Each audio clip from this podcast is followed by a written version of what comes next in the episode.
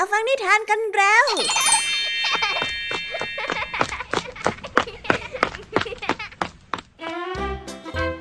สวัสดีค่ะน้องๆ ยินดีต้อนรับเข้าสู่ชั่วโมงนิทานกับรายการคิสอา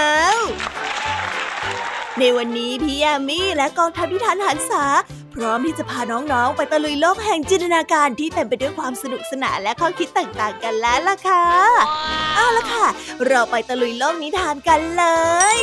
ในวันนี้พี่ยามีมาพร้อมกับนิทานทั้ง 3 เรื่องที่มีความน่าสนใจมาฝากน้องๆกันอีกเช่นเคย เริ่มต้นกันที่นิทานเรื่องแรก เป็นเรื่องราวของเจ้าลาที่ผูกเสียนตำทำยังไงทำยังไงก็ไม่สามารถเอาออกได้ จนได้รับความเจ็บปวดเป็นอย่างมาก มันนั้นเดินเข้าไปเจอกับใครบางคนค่ะ ซึ่งเป็นผู้ที่ทำให้มันคิดแผนที่จะดึงเสียนหนามีออก และกลับมาหายดีเป็นปกติอีกครั้ง แต่ว่าคนคนนั้นจะเป็นใครกันนะ แล้วทำไมต้องกลายเป็นส่วนหนึ่งในแผนการของเจ้าลาด้วยล่ะเอาไว้ไปติดตามรับฟังพร้อมกันในนิทานที่มีชื่อเรื่องว่า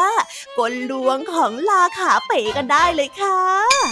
ส่วนนิทานในเรื่องที่สองนะคะ มีชื่อเรื่องว่า สายตาของนายพรานมาฝากกัน นิทานเรื่องนี้เนี่ยเป็นเรื่องราวของนายพรานผู้หนึ่งที่ออกไปล่าสัตว์ตามปกติค่ะ แต่ว่าวันนี้เขาหมกมุ่นกับการได้เหยื่อเป็นพิเศษ จนทำให้เขาไม่ทันได้ระมัดระวังตัว และเผลอเดินไปเจอกับอะไรบางอย่าง ที่จะทำให้เขาได้บทเรียนอันเจ็บปวดแสนสาหัส อุ้ยฟังดูน่ากลัวมากๆเลยนะคะ ไม่รู้ว่านายพรานจะต้องไปเจอกับอะไรบ้าง เอาไว้ไปติดตามรับฟังกันในนิทานเรื่องที่สองของพี่แยมมี่นะ และในนิทานเรื่องที่สามนี้ยังคงเป็นเรื่องราวของนายพรานที่ออกตามล่าหากวาง แต่ดูเหมือนว่าเจ้ากวางตัวนี้จะมีความสามารถในการหลบหนีจากนายพรานได้อย่างดีเยี่ยมเลยล่ะค่ะซึ่งนายพรานเองก็เผลอวิ่งผ่านกวางไป แต่พอไปได้สักพักเนี่ยนายพรานก็เดินกลับมาที่กวางตัวนั้นอีกครั้งหนึ่งและได้รู้ทันทีว่านี่แหละเป็นที่ซ่อนของเจ้ากวางตัวนั้นแน่แน่เอาแล้วทำไมจู่ๆนายพรานถึงได้รู้ที่ซ่อนของกวางได้ล่ะคะ เอาไว้ไปติดตามรับฟังพร้อมกันในนิทานเรื่องทำลายที่ซ่อนในนิทานเรื่องที่สามของพี่แยมี่นะ และในช่วงภาษาพาสนุกในวันนี้ค่ะ เจ้าจอยของเรามาเที่ยวตลาดนัดของมือสองกับลุงทองดีในเมือง และได้รับเงินที่ลุงทองดีบอกให้จัดสรร ซึ่งเจ้าจอยนั้นก็ตื่นเต้นเป็นอย่างมากเอ๊แล้วคำว่าจัดสรรในที่นี้จะมีความหมายว่าอย่างไร ไว้ไปรับฟังพร้อมกันในช่วงนิทานภาษาพาสนุกกันเลยนะคะ อันแน่ เป็นอย่างไรกันบ้างล่ะคะน้องๆ หลังจากที่พี่ยามีได้เล่าเรื่องความสนุกกันไปบางส่วน น้องๆ พร้อมที่จะไปตะลุยโลกนิทานกับรายการคิสอาไปแล้วหรือยังเอ่ย ถ้าพร้อมกันแล้วเนี่ย เราไปรับฟังนิทานเรื่องแรกกันเลยค่ะ กับนิทานที่มีชื่อเรื่องว่ากลลวงของลาขาเป๋ ไปรับฟังกันเลย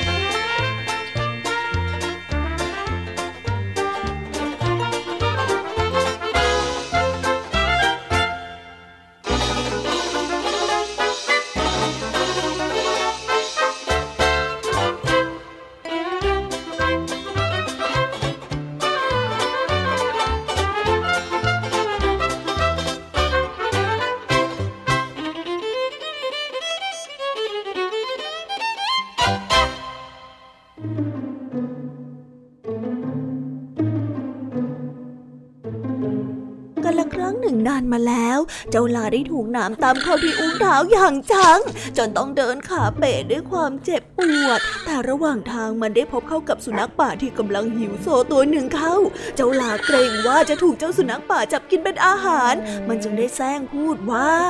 โอ้เออท่าน ท่านสุนัขป่า เจ้าลาได้กล่าวทัก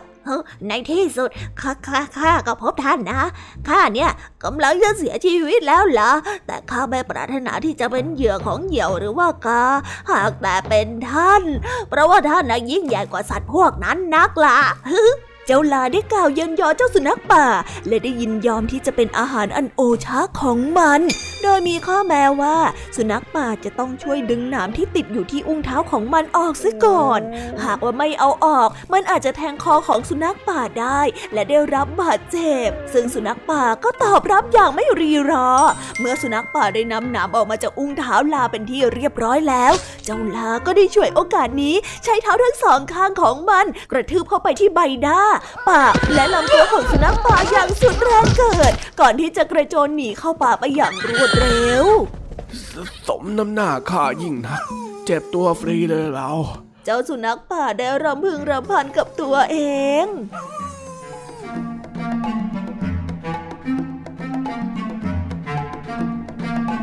นิทานเรื่องนี้จึงได้สอนให้เรารู้ว่า อย่าเห็นแก่ผลประโยชน์ตรงหน้าจนไม่ทันระวังตัว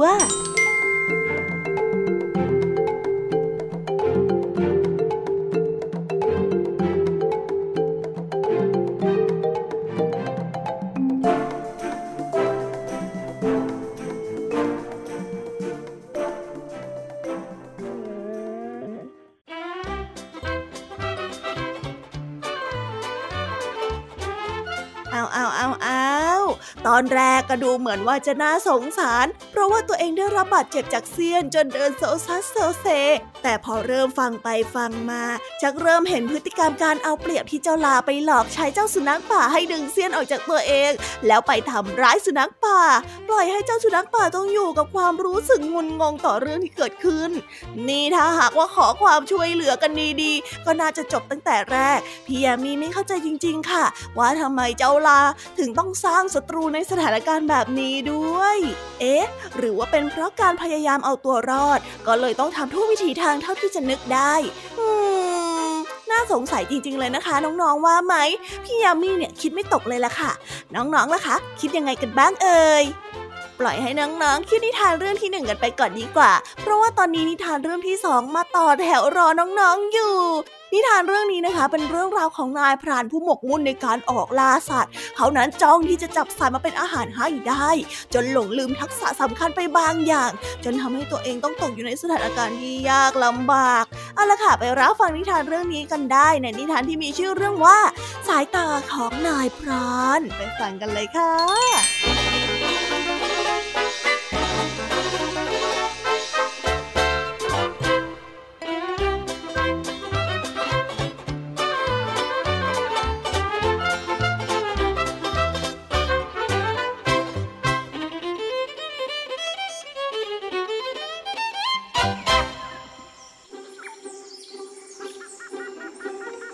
พรานล่านกคนหนึ่งได้ออกไปล่านกตามปกติเหมือนทุกวัน ในขณะที่กำลังเลือกต้นไม้สำหรับติดตั้งแล้วกับดักนกอยู่นั้น พรานล่านกก็ได้เหลือไปเห็นต้นโอ๊กต้นหนึ่งเข้า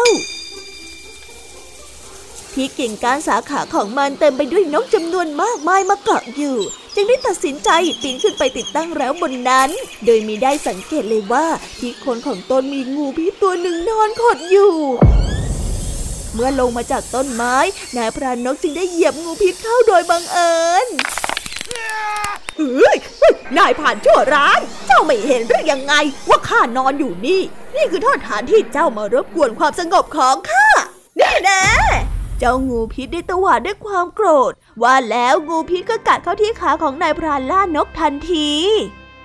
โอ้ น่าสมเพชชะตากรรมของข้ายิ่งนัก ข้ามีความหวังว่าจะเอาชีวิตผู้อื่น แต่กลับถูกผู้อื่นเอาชีวิตเสียเองข้าผิดไปแล้วจริงๆ นายพรานล่านกได้กล่าวก่อนที่จะเสียชีวิต นิทานเรื่องนี้จึงได้สอนให้เรารู้ว่า ผู้ที่จ้องจะทำร้ายผู้อื่น มักจะมองไม่เห็นหายนะของตน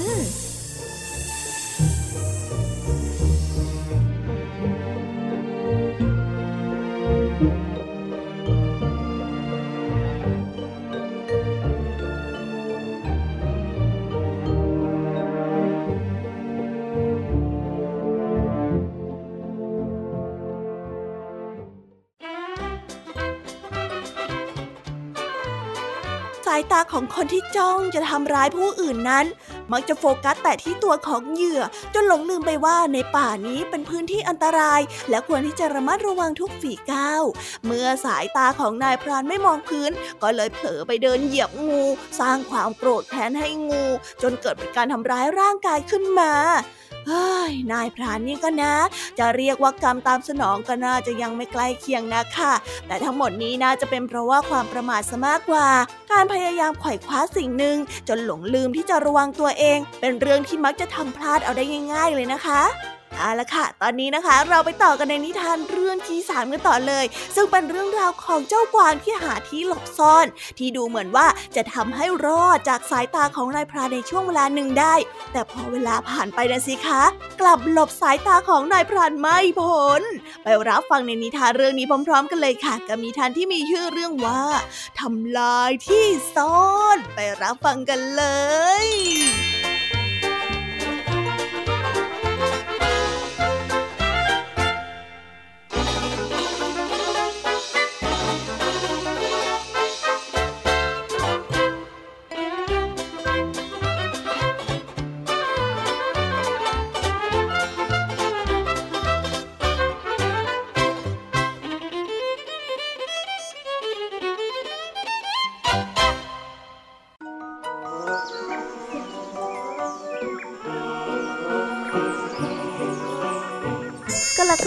านมาแล้วกวางตัวหนึ่งได้ถูกนายพรานตามล่า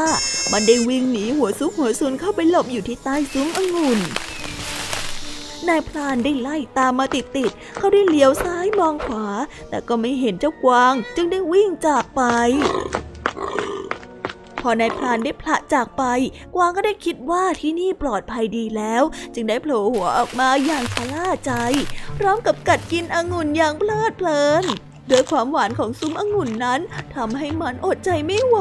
มันจึงได้กินกินกิน นายพลานได้ยินเสียงใบไม้ไหว จึงได้หันกลับไปมองที่กิ่งองุ่นที่ไหวอยู่ยวบยาคิดในใจว่าคงจะมีอะไรหลบซ่อนอยู่ที่ใต้ซุ้มองุ่นเป็นแน่ นายพรานได้ยกคันธนูขึ้นมา แล้วยิงไปยังซุ้มองุ่น ลูกธนูได้แล่นเฉียวเข้าเสียบอกของกวางตัวนั้นพอดีพอดี ก่อนเสียชีวิตกวางได้พูดขึ้นอย่างเสียใจว่ากรรมก็คงจะตามสนองเรา เราไม่ควรทำร้าย ผู้ที่มีพระคุณของเราเลย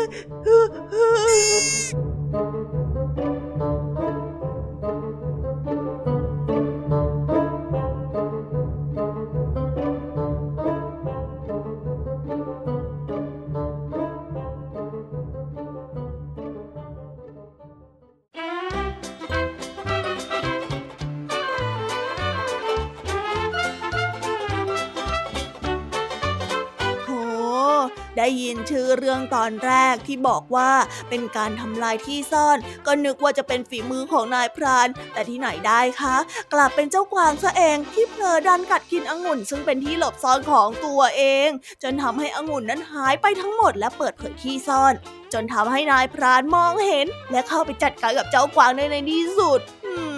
สิคะคำพูดของเจ้ากวางในตอนสุดท้ายบอกไว้ว่า ไม่น่าไปกัดกินผู้มีพระคุณของตัวเอง แต่มันนึกได้เอาตอนท้ายอุ้ยมันสายไปแล้วล่ะค่ะเจ้ากวาง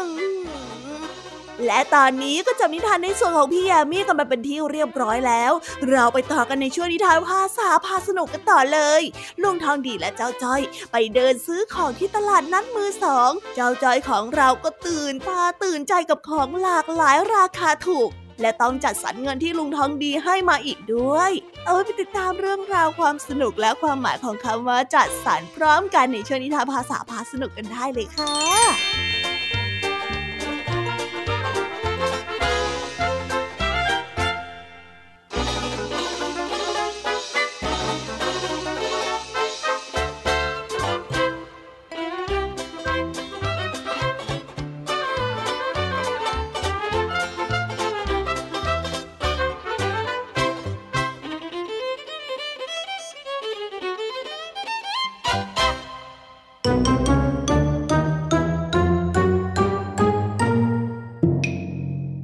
ษาพาสนุก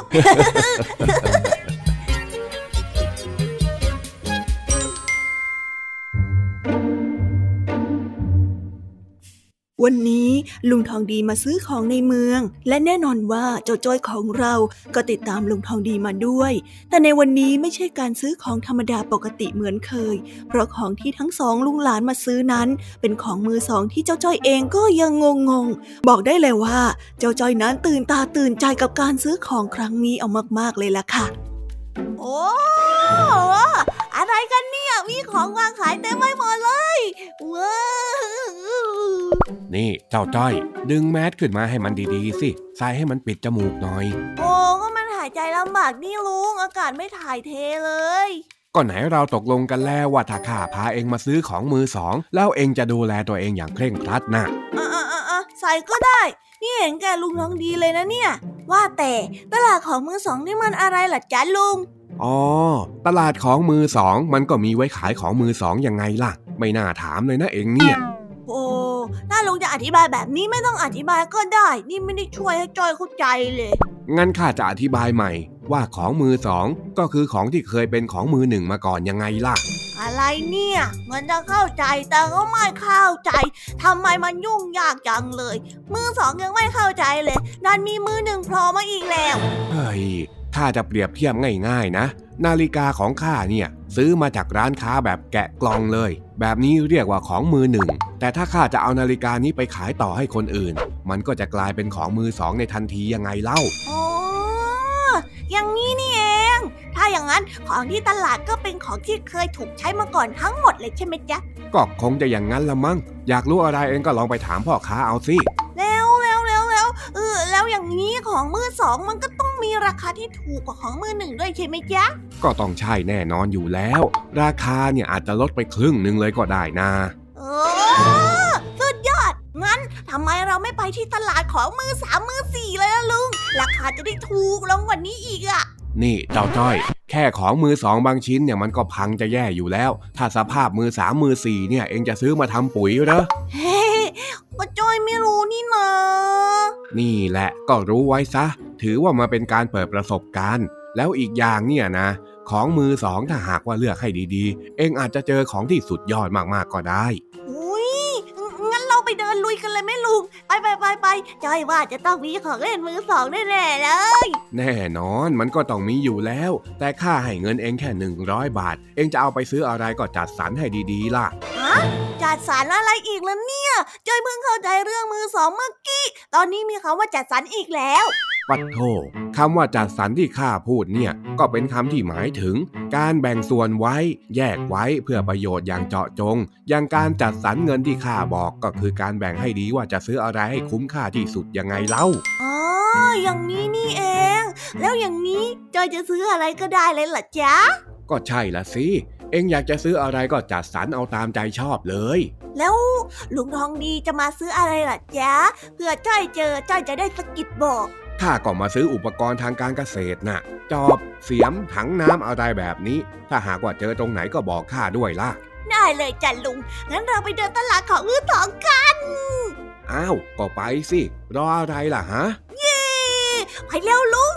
ลุงทองดีอยากได้วิกไหมจ๊ะ นี่ไอ้จ้อย เอ็งรอข้าเหรอเปล่ารักหน่อย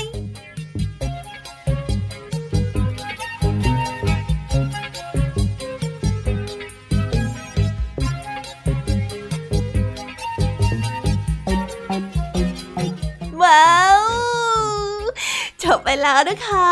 สนุกสนานกันไม่น้อยเลยทีเดียวสำหรับวันนี้เรื่องราวความสนุกก็ต้องจบลงไปแล้วละค่ะ พวกเราและรายการคิสอาวก็ต้องขอบอกมือบายบายกันไปก่อน ใครที่มารับฟังไม่ทันสามารถไปรับฟังย้อนหลังได้ที่ไทย PBS Podcast นะคะ วันนี้จากกันไปด้วยเพลงเพราะๆในช่วงสุดท้ายของรายการ แล้วไว้เจอกันใหม่ในตอนถัดไปสำหรับวันนี้ สวัสดีค่ะบายบา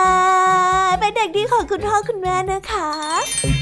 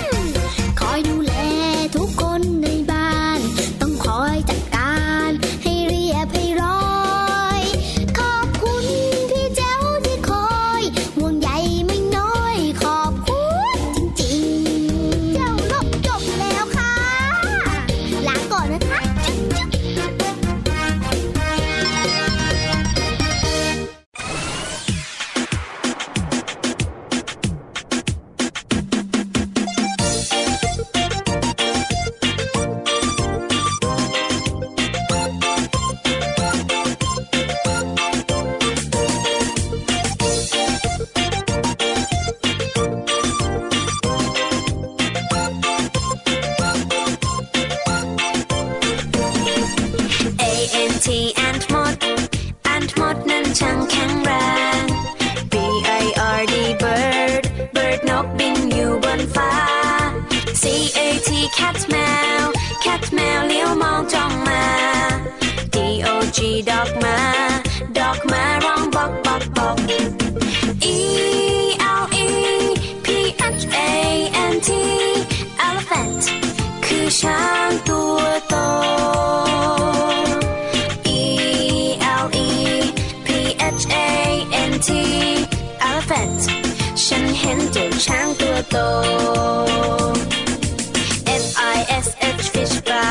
H ปลาว่าอยู่ในน้ำ T O A T กดแพะกดแพะชอดอยู่เชิงเขา H E N เห็นแม่ไก่ เห็นแม่ไก่กบไข่ในเล้า I N S E C T insect